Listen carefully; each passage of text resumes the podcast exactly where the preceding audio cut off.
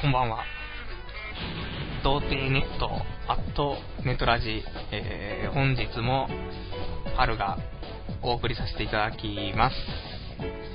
えー、ちょっと本日は開始が遅くなってしまいまして、始まるね、10分ぐらい前ですかね、あの、ちょっと電話かかってきまして、それちょっと10分で話終わるかなと思ったらやっぱし長電話になっちゃって、えー、すでに今、0時9分ですか。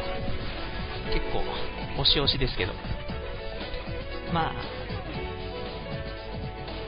今日はちょっと気持ちいい。ほんと伊集院、まあ伊集院まで、いつも伊集院の始まる10分前までやってますけど、もう伊集院ギリギリまでね、あの、今日やりたいかなと思いますんで、えー、今日も1時間よろしくお願いします。というわけで今日1時までですね、やらせていただきたいと思います。えー、そんなんでちょっとバタバタしちゃってて、話すこととかね、まあ、全然まとまってないんですけどね。まあ今日食った晩飯の話でもしましょうか。今日は、えー、夜にホットモット。ホットモットって全国区ですかね。あの、なんすか、ほっかほか亭の分裂したお店？ホットモット。で、スポーツ弁当とかっていうのが新しく発売。今日からですね、3月2日から発売されまして、昨日もホットモット、今日もホットモットだったっていう昨日は、えー、ステーキ弁当。ステーキ弁当なかったビーフステーキ弁当とかかな？で、今日は、えー、そのスポーツ弁当だったわけですよ。意外と。えー、早速今おお便りが来ましたね。えー、ホットモットは千葉にもあるぜってことですね。千葉オツ。まあ、関東には、まあ、あるんでしょうね。まあ、西の方とかはどうなんだろうまた僕は。全然わからないですけど、まあ、そんなホットモット、ホットモットはいいですよねっていう、美味しいですよねっていう話で、まあ、話は終わってしまうんですけど、で、ホットモットに、あのまあ、お弁当だけじゃなくても、お弁当だと一番安いのが、海苔弁当。290円ってのがありますけど、あれ美味しいですよね。で、さらに、あの、なんだろう、オードブル？おかずっぽいフライとか、なんかガーってあるのが、1000円とか2000円とかから多分あると思うんですよね。で、この間すごい思ったのが、家でね、あの、お酒を飲むじゃないですか、たまには。あの、成人男性としては。あ、ごめん、成人も結構過ぎましたけど。え、なんで、家飲みの時に、変になんか、スーパー行って、なんか、刺身だ、揚げ物だ、なんかだ、鍋だとかって、いろいろと迷って買うの楽しいですけど、う、ちょっとね、このオードブルを買って、家飲みしたら、いいんじゃないかなと、ちょっと思ったりして。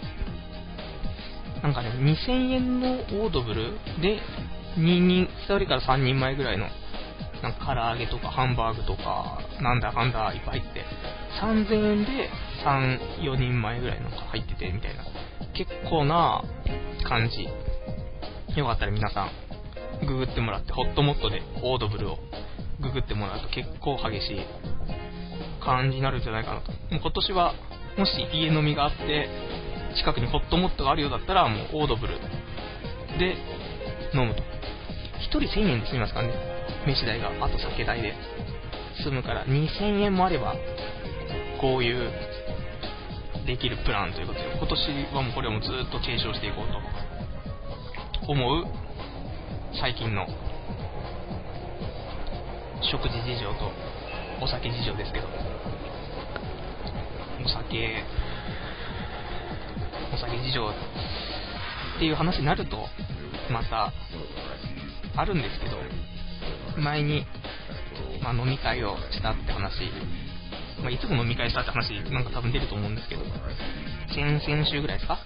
職場の人たちと飲んで、朝になって、なんとかなんとかって話なんかした気がしますけど、結局、飲み会をしてるとですね、まあもちろんその、なんですか、まあ、あの、仲のいいというか、あの、気の、気心の知れた中で、飲むと、結局最後は、俺の恋愛相談になっちゃうっていうところがあって、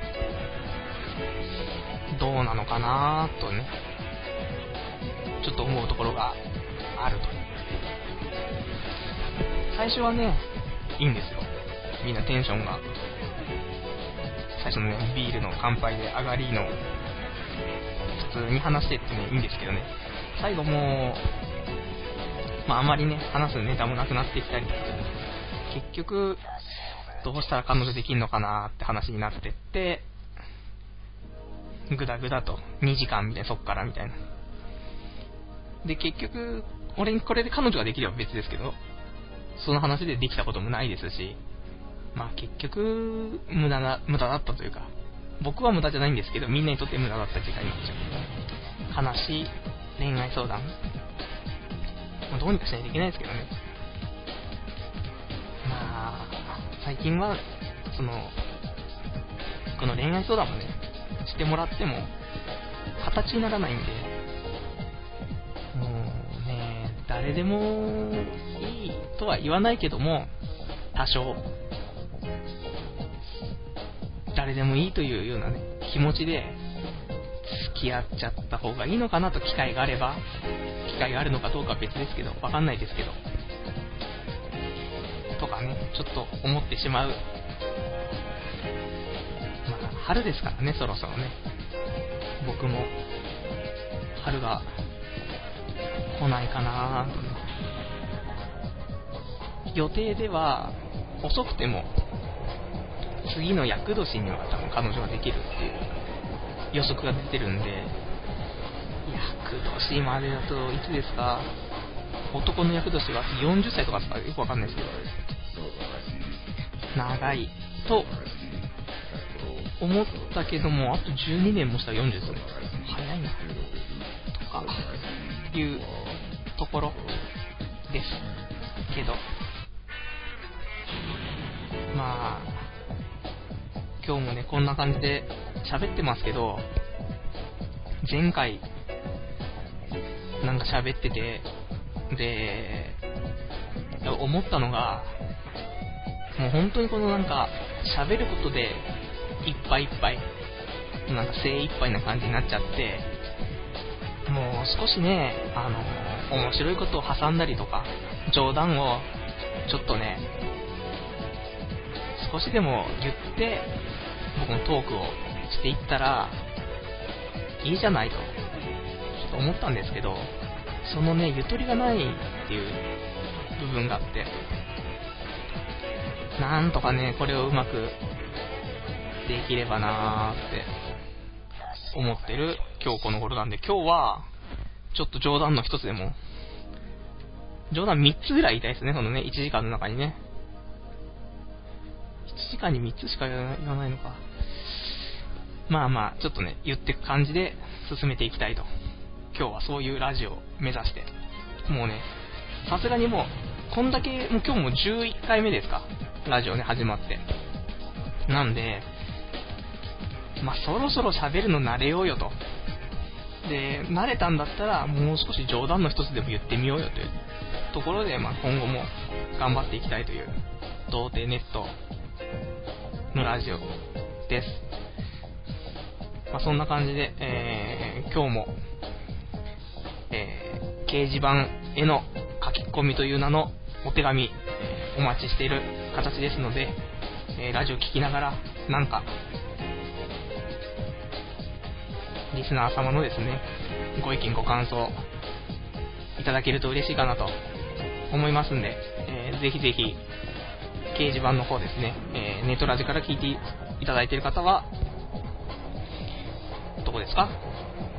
関連 URL の方からですね、えー、掲示板飛んでいただいて、えー、き込みの方をしていただければと思いますんで、なんかちょっと、サイトの方が重いのかもしれないです。てか、俺のネットが重いのかもしれないです。まあ、なんで、じゃんじゃん、お便りお待ちしてますよ。つう感じで、えー、今日は、まあ、パソコンも直ったし、そうだね、サイトは相変わらず重いのもなんかあれですけどね。先週は、あのー、黒歴史のコーナーができなかったっていうのがありまして、今週はね、あの、黒歴史のコーナーしっかりやっていきたいなと思いますんで、まあ、こちらもお楽しみにしている方と、またね、あの、またあの、長い日記のコーナー始まったって思う方、まあ、両極端でいるとは思うんですけど、まあ、頑張っていきたいというところでね。で、先週の放送で、あの、まあ、このラジオ、ポッドキャストで配信の方してるんですけども、確か先週88人とか登録数とかって話だったんですけど、えー、今見るとですね、114人の登録数がありまして、ちょっと1週間で伸びすぎな感じがして、ちょっと怖いですよね。だって、88から114に上がったら、26人1週間で増えてることになりますからね。26人って、ねえ、結構増えすぎ。この調子で増えたら、1年間やったら500人とかなっちゃいますからね。500人とかリスナーついたら気持ち悪いですもんね。やめるにやめられないですよね。まあ、やめますけど。いや、やめないですよ、全然。多分1年後にネタがなくなってやめざるを得ない状況になる気がしますけど、まあ、頑張ってね、僕もこのラジオをやっていきたいなと思うところでございますよ。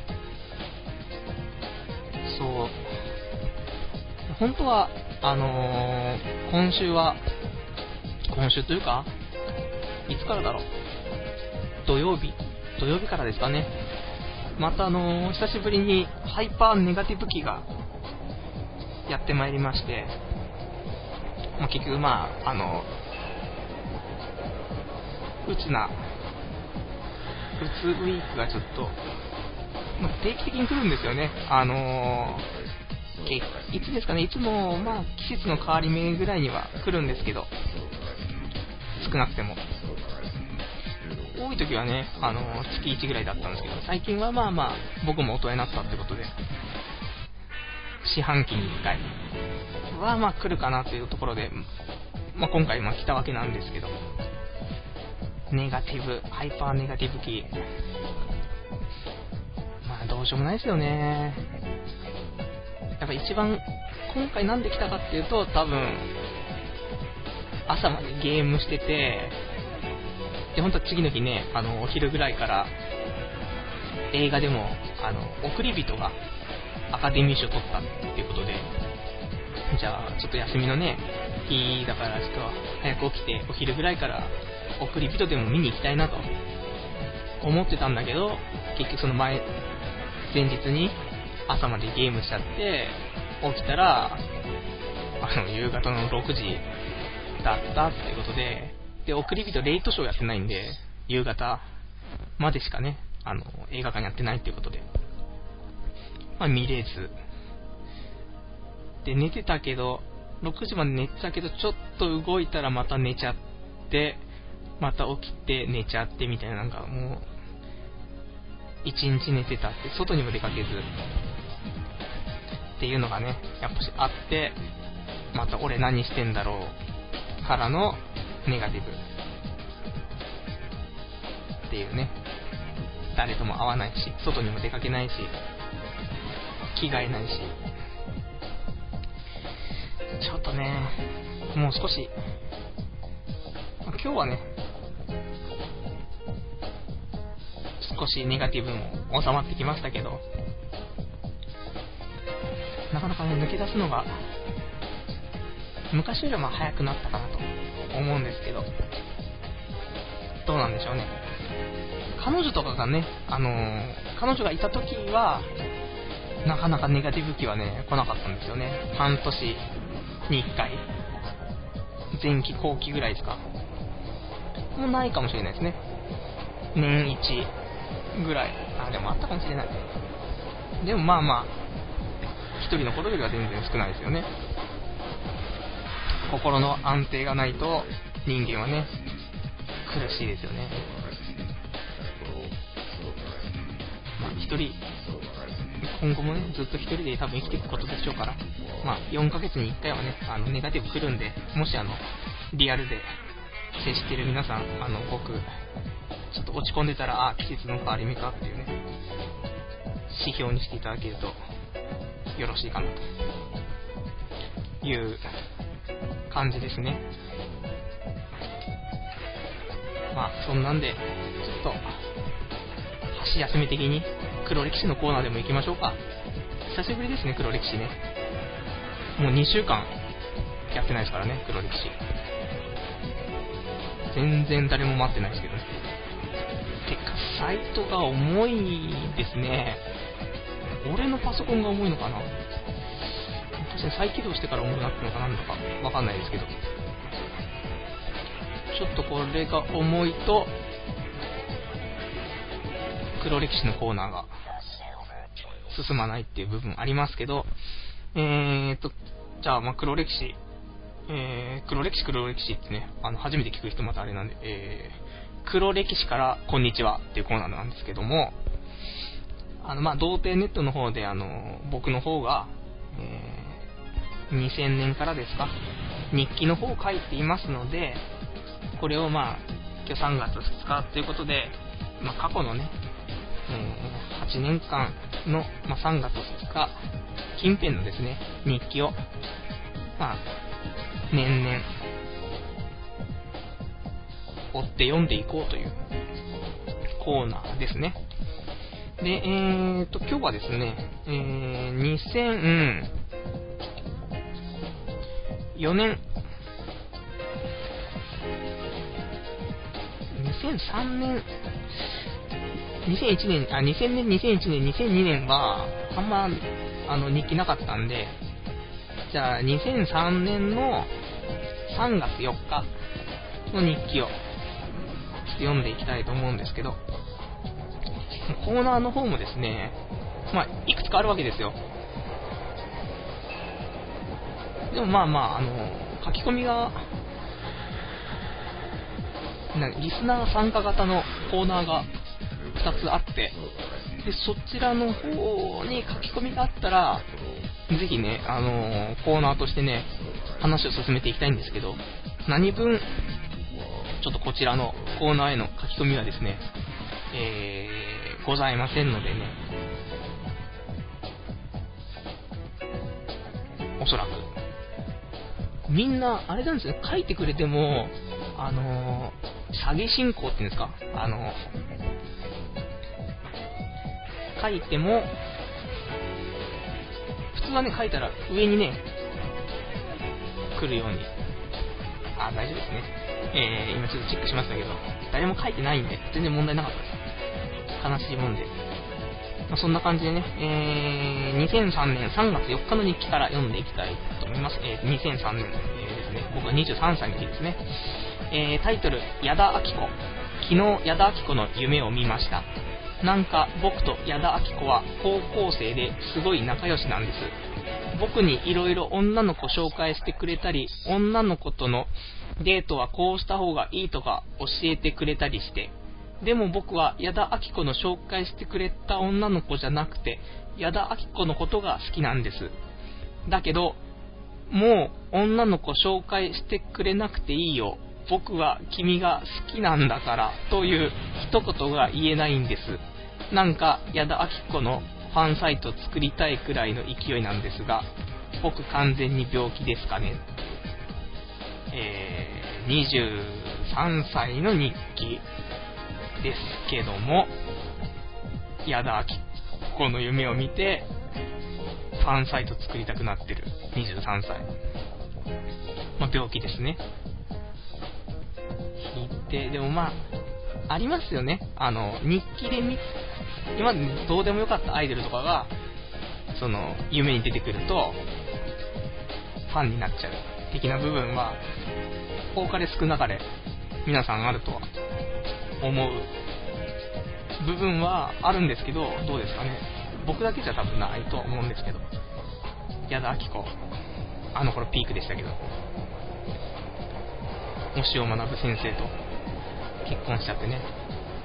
なんか、ありましたね。今今回だから、次回だかの、なんかドラマとかにまた矢田亜希子は復活するとかしないとかって話もあったんで、矢田亜希子をね、また見たい。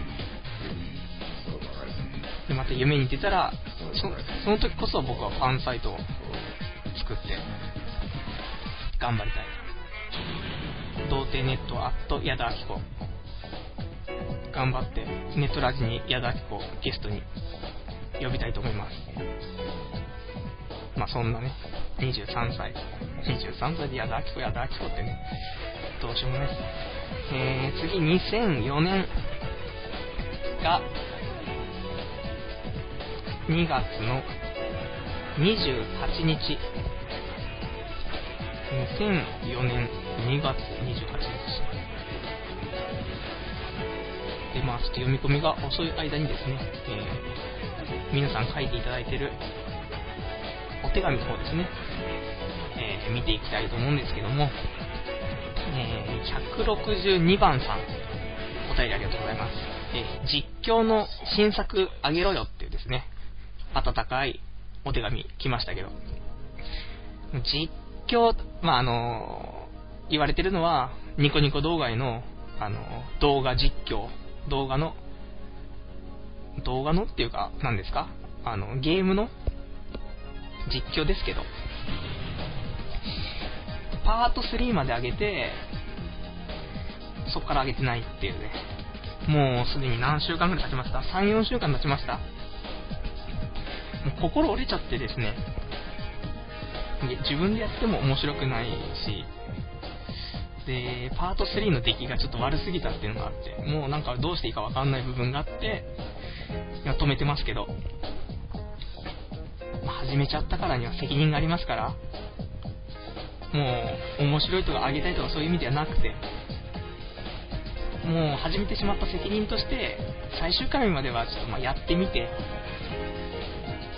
で、今後の身の振り方を考えるっていうのが、男として筋の通った行動なのかなと思ったりしてるけど、やっぱし重い腰は上がらない僕ですけど、頑張りますよ。近いうち。もうね、そんなね、どうなんだろう、あの、卓球のゲームなんですけどね、もう自分でやって本当に面白くないんですよね。まあそりゃね、あの、中古のゲームショップでね、399円とか買ってきたやつなんでね、面白いわけはないんですけど、まあまあ頑張りたいと思いますんで、また、あげた時にはお知らせしますんで、お楽しみに。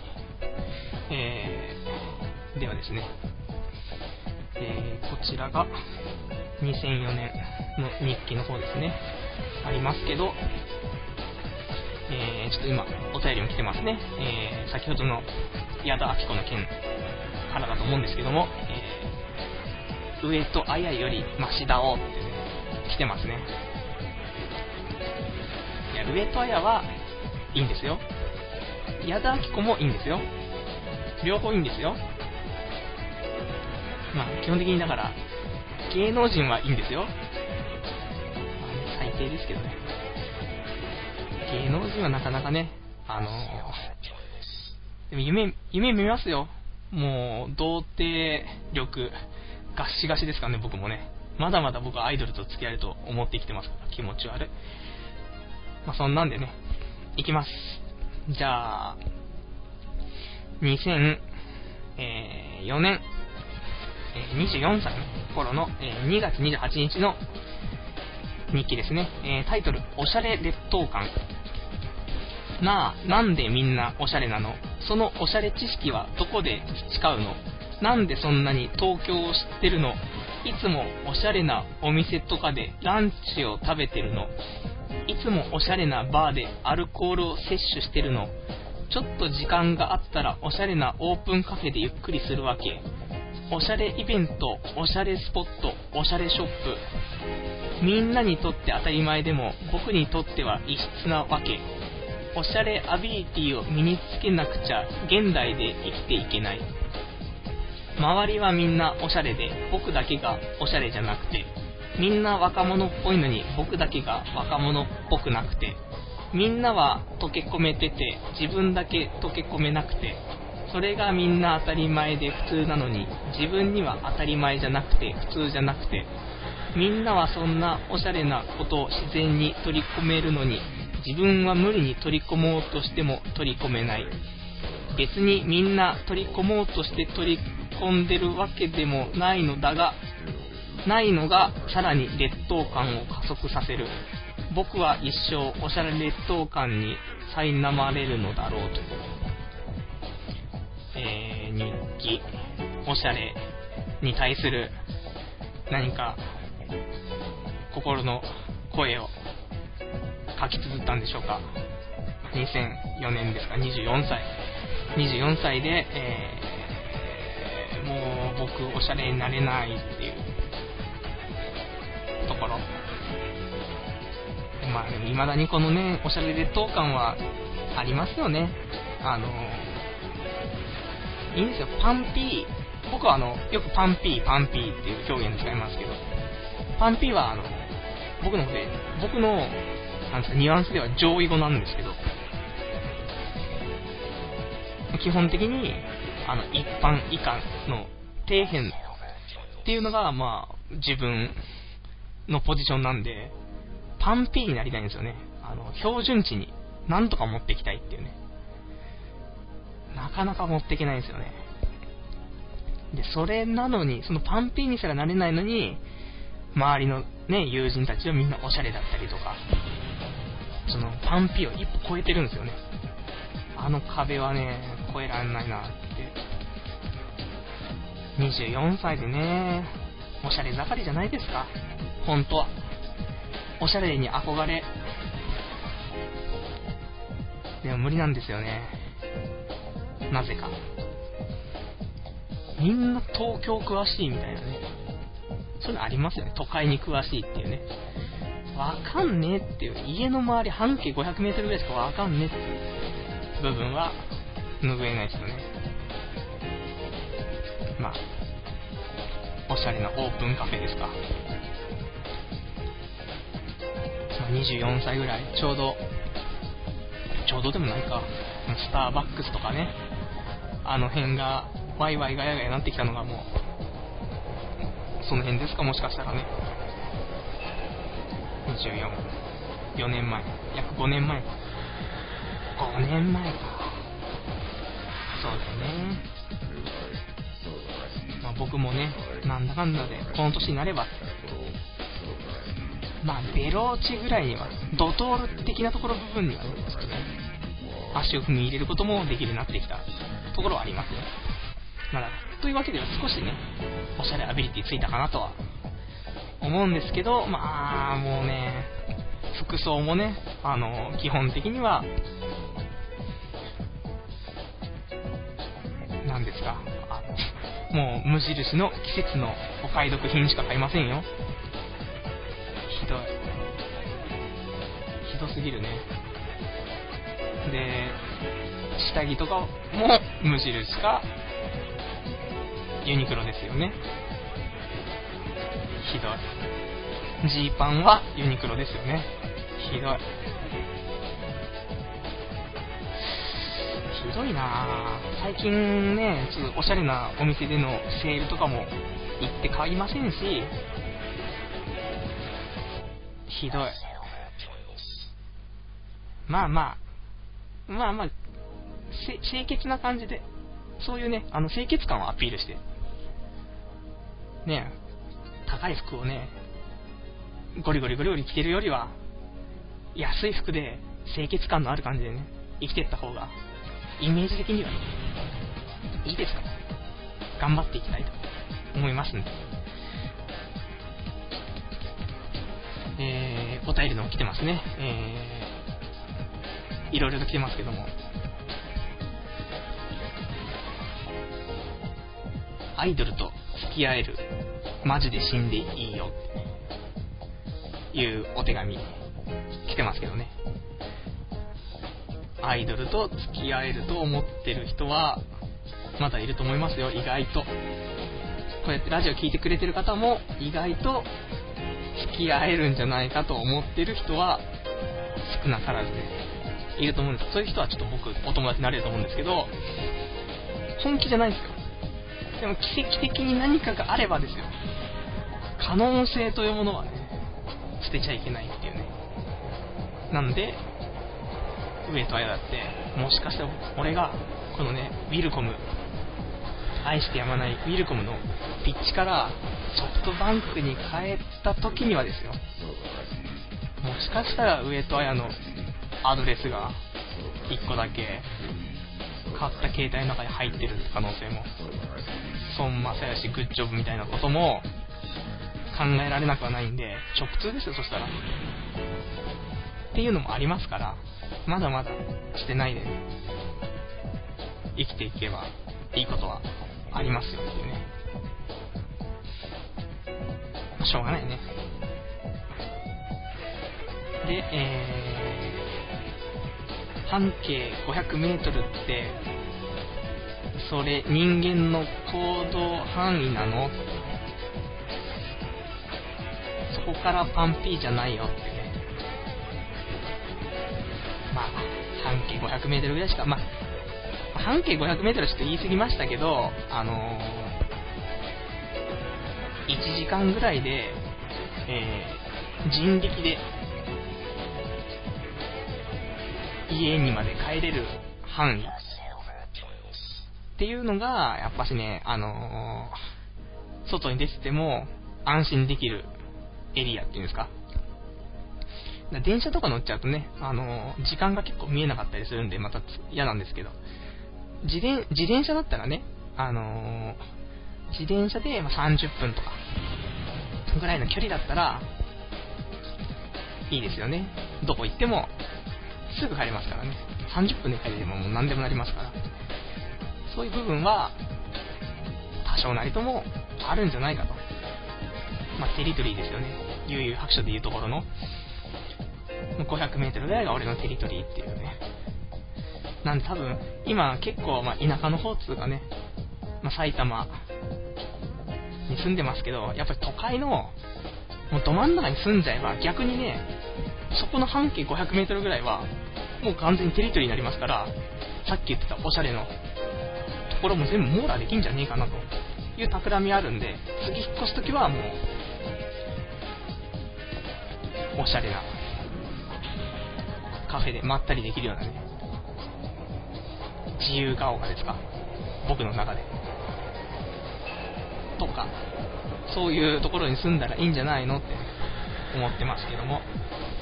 えー、そんなんで、えー、次のお日記の方にですね、行きたいと思うんですけど、2006年の3月3日行きましょうか。2000、うーん、まだちょっと、2006年か、ま、26歳ですね。いや、なかなかね、えー、お手紙の方もちょこちょこいただくようになってね、嬉しい限りですね。えー、お手紙の方で、えー、モンハン実況はまだというね、お手紙来てますけども、モンハン実況はないですね。残念。しょうがないですよね。モンハンは、取り込む方法がよくわかんないんで、うちも PSP で PS2 しか多分実況作れないんですね。環境的に。PS1 ね。なんで、無理。残念ですね。まあ、そんな感じで、えー、2006年の3月26歳の時の人気ですね。えー、タイトル、カフェ。えー、皆さんはよくカフェというおしゃれスポットに行くそうで、ちょっとカフェで休もうかって、おしゃればっかで全く休まらねえだろうが、全員俺を見て、ププ、何あの人、なんでカフェになんて来てるの？そういうタイプの人間じゃないじゃん。何勘違いしてんの？カフェに来る資格ないことに気がついてないの？マジキモい。死んじゃえば。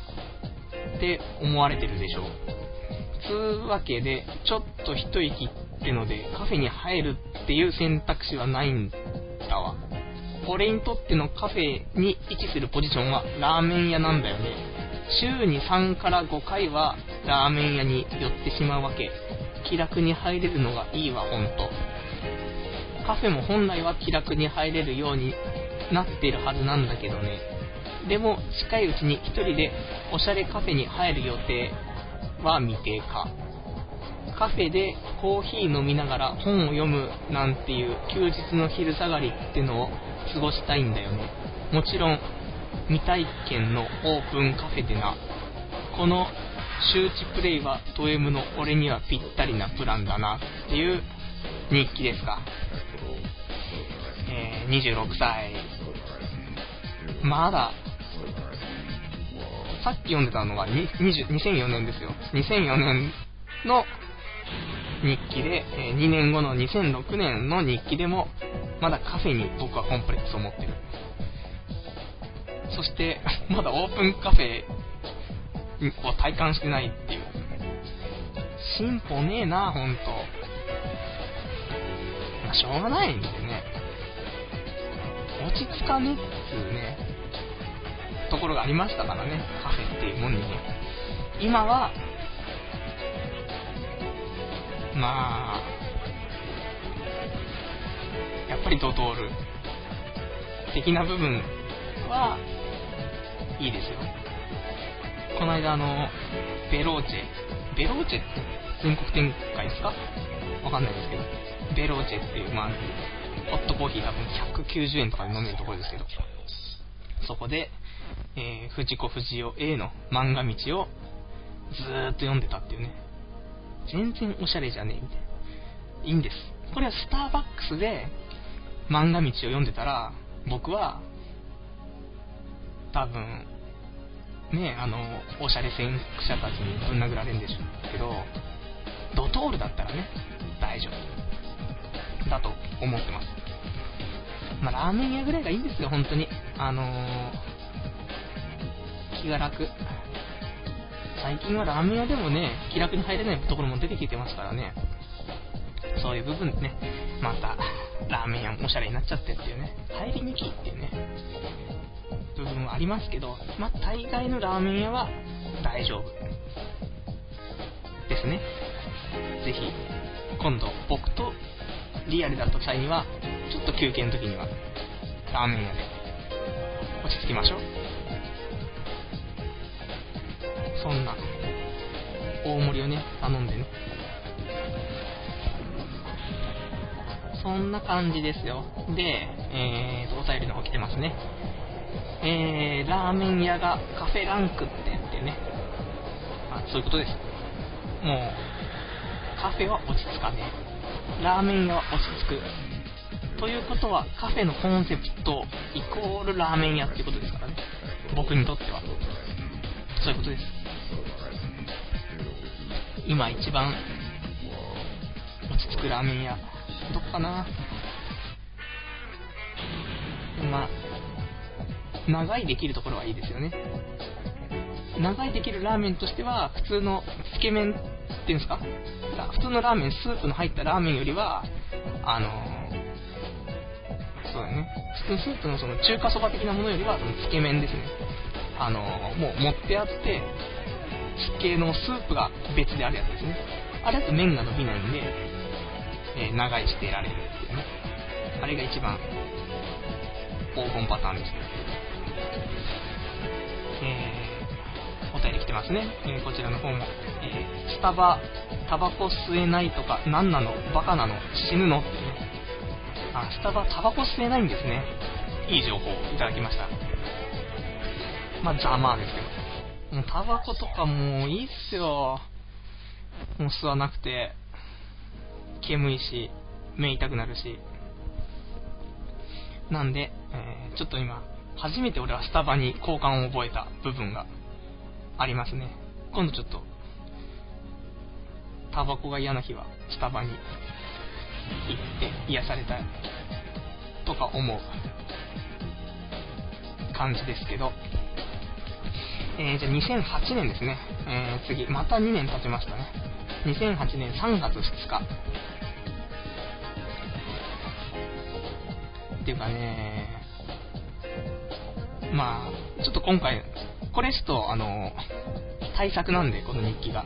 長いです。心して、あの、スルーな感じで聞いてくださいね。えー、2008年3月2日、えー、タイトル、神の飲み物。俺の神がスタバのバニラクリームフラペチーノが最強だというので久しぶりにスタバに行った。もちろん神というのは伊集院光なわけだが最初に通りかかったスタバに入ろうとするも注文カウンターの前には若い女が数名並んでいる。一列で並んでいるならいい。がこいつらは全員友人同士らしく並びがめちゃくちゃなのである。こんな中で並んだらどんな大惨事になるのかは目に見えているのでこの店舗はスルー。大体スタバに1人で行くのが、えー、無謀と言わざるを得ない。喫茶店いや言い直そうカフェ。カフェなんて俺みたいな人種にはハードルが高すぎるだろうと。さすがにこの年になれば平気かなと思っていたがやはり未だに辛いのは否めない。俺にはファーストフード店でコーヒーをすするぐらいが限界なのだろうとは言いつつも神が勧める飲み物を飲まないという行為は神を冒涜するのと一緒なので帰り道に帰り道にある他のスタバに期待をしてみる。帰り道の途中にあるスタバは客が少なく並んでいる人もカップルが1組だけ。だが並んでいるんだかコーヒー豆の購入を検討しているんだかよくわからない女性が1人。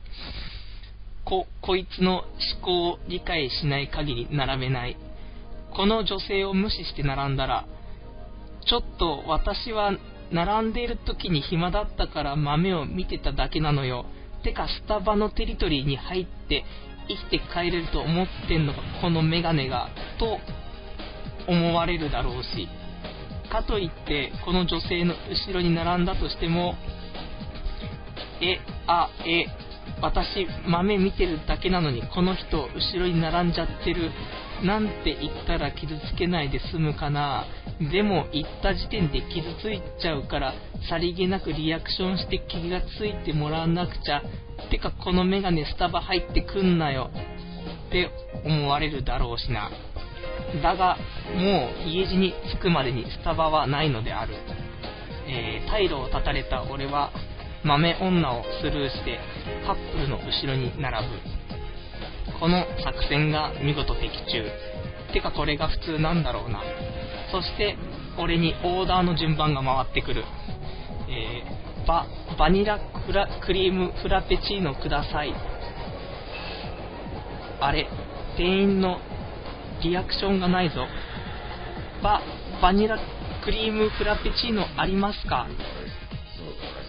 ありますよ。サイズはどうしますか？店員名、リアクションをしないことで、この俺を不安な心理状態に追い込み、2度も長い名称を言わせる陽動作戦を行うとはやるな。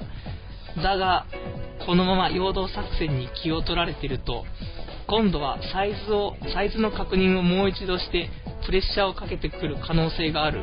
早く対応しなくてはやられる。ここで俺の脳裏に圧倒的ひらめき、ビジネス書が好きだった俺は一つのことを思い出す。スタバではグランデを買えという一冊の本のことを。だが、なぜグランデなのかは知らない。それでも俺はグランデを注文する。おそらくコストパフォーマンスがいいからだろうと勝手に推測をしておく。そして神の飲み物が俺の手の中に出現したわけだが、冷たいね。この寒空にはなかなか厳しい。さすがは神の飲み物と言われるだけのことはある。寒空の下、コンクリートジャングルを歩きながら飲む。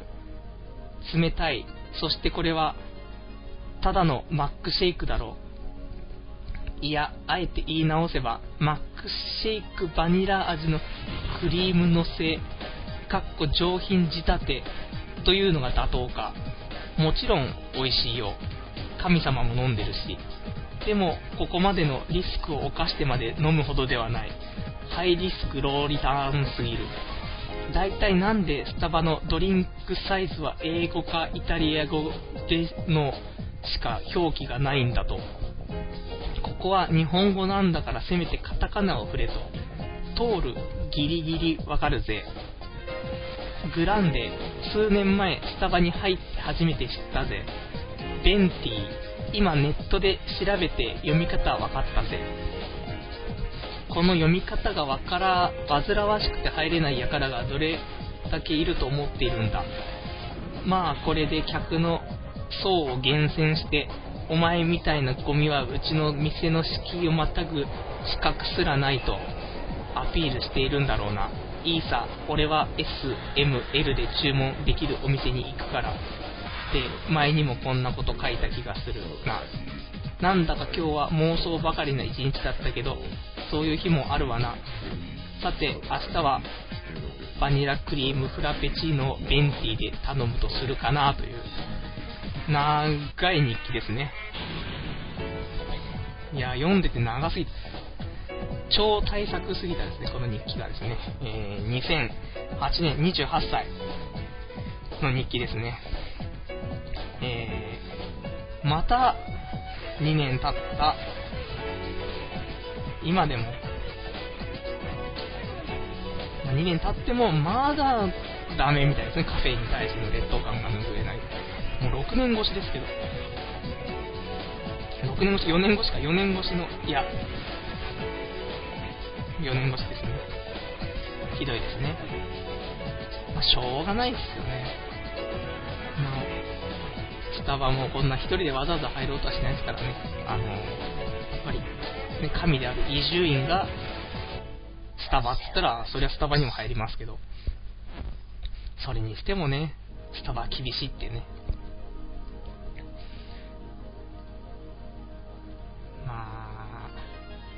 ひどい。結構、みんなスタバ行ってるんでしょうね、若い人はね。バニラクリームフラペチーノ、まだあるんですかね。すげえ伊集院が美味しいって言うから飲んだんですけどね、もう、この時期でしょ。真冬だから、冷たいしね。いや、なんですかね、あの、本当にこの日記を読んでいていつも思うのが、この時期っていうんですかね、あの、時期時期で、毎年同じこと考えてるんですよね。前もなんかありましたよね。前なんかあったかななんかでね、また同じこと言ってるっていうのね、毎年言ってるんですよね。今回もずーっとカフェの話、この時期、3月頭、2月の末は、やっぱしカフェ、カフェの時期なんですかね。カフェに劣等感を覚える時期なんですよ。まあそんな感じですよ。結局まあグランデを変えて、まあファイナルアンサーですけど、なかなかね、まあそんな、さすがにね、29歳にもなれば、タバはやっぱし行きませんけどね。スタバは入りづらいですね、29歳になっても。多分これ2年越しになんか来るんで、来年？来年また多分来ますよ。カフェ、ネガティブなところが。でも、来年あたりは逆に、もう俺が、うん、カフェを始めるかもしれない。ないかないなカフェ。なんすかね、憧れが強すぎるんですか、カフェにね。いかんですね。まあ、そんな感じの、今日の黒歴史のコーナーでしたっていうね。えー、お便りの方はちょっと来てますけども、えー、温かいコーヒーが飲みたい時期なんじゃないのっていうね、なのかもしれないですね。で、温かいコーヒー飲みたいなと思うと、カフェみたいな。で、カフェからの劣等感、連鎖なんですかね。なんとも言えないですね。まあまあ、そんな感じです。大丈夫です。29歳でもまあそんな感じで生きてますからね。えー、一応こちらのお便りもして読んでおきましょうかね。えー、やっぱ日記面白いな伊集院のダメ人間系のコーナーを彷彿させるってね。と言っていただけると嬉しいですけどね。これも、まだ読める日記は多少ね、あの、本当は黒歴史って言ってるぐらいなんで、全部読んじゃうのが一番いいんでしょうけど、多少は厳選して読んでます。じゃないと、もう本当に苦しい、あの、精神系のね、あの、メンヘル系のなんか日記が結構多々ありますんでね、あの、時期的にね。なんで、多少はお話をね、していけるものを選んで読んでますんでね。まあ、最近ちょっと日記ね、あの、書いてないんでね。たまにはちょっと書きましょうかね。本当はライフ、ライフスタイルっていうんですか。日記を書いてなんぼっていう部分があったんですけどね、最近ちょっとラジオばっかり日記がいっちゃってる部分があるんでね、まあ、ラジオも少しは落ち着いたら、日記の方もね、続けていきたいなーなんて思ったりはするんですけど、まあそんなんでもう1時になっちゃったっていう、意外と早かったですね、やっぱし、黒歴史のコーナーで、このラジオを持ってる感じが、すごい今日もしましたね。まあ、そんな感じで、えー、今日もそろそろ終わっていくわけですけど、どうでしたかね、今日もね。全然、あのー、また結構喋るのいっぱいいっぱいで、冗談の一つも聞いてない部分はありましたけどね。まあ、しょうがないっていうところは。まあ、毎回のことですから、また次回。次回は、あの、始まりがぐたぐたじゃなければね、次回こそは、冗談の一つ言えるようにね、頑張りたいと思います。俺もう少し冗談言える人間なんですけどね。なかなかラジオは難しいですよね。緊張しちゃいますからね。本当は、まあそんな感じで、えー、もう少し黒歴史のコーナーが早く終わって、ちょっとね、軽く話をしてね、終わる予定だったんですけど、予定は未定ですから、いつも通り。また来週でも、この話を持って、えー、ね、次回に回しましょうね。まあ、とは言いつつも、次回に回すこともできないんでね、ちょこっと話しますけど、まああの俺という存在がですね、えー、女性に不評だという話をしたかったな特に何ですか、俺のその友人、男の友人の彼女に不評なことが多すぎるっていう。なんでですかね。なんか、俺と関わると、ろくな方向に進んでいかない感じがありますよね。男性はね。なんか、なぜでしょう。悪いところばっかりね、いかんですね。引きずり込んじゃう感じがありましたからね。まあ、そういう話をちょっとしたかったっていうね。うん、まあいいわ。今ので終了。また、そんな話はね、来週したくなったらまたしますよ。じゃあまあそんな感じで、えー、今日はこの辺でですね、終わりということで、来週が、えー、3月の9日の月曜日ですね。まえー、次回はちゃんと始められるように、え23時50分から、え24時50分の1時間で、えやらせていただきたいと思いますんで、ぜひ、えポッドキャスト聞いていらっしゃる方は、ぜひリアルタイムで、聞いていただけると、で書き込みをしていただけるとね、嬉しいです。で、今ちゃんとリアルタイムで聞いていただいている方は、まあ、来週もぜひ聴いていただけると嬉しいかなというところですので、ぜひ、また来週もよろしくお願いします。というわけで、えー、本日は、えー、この辺でですね、お別れしたいと思います。それでは、えー、1時間ありがとうございました。ではまた来週お会いいたしましょう。さようなら。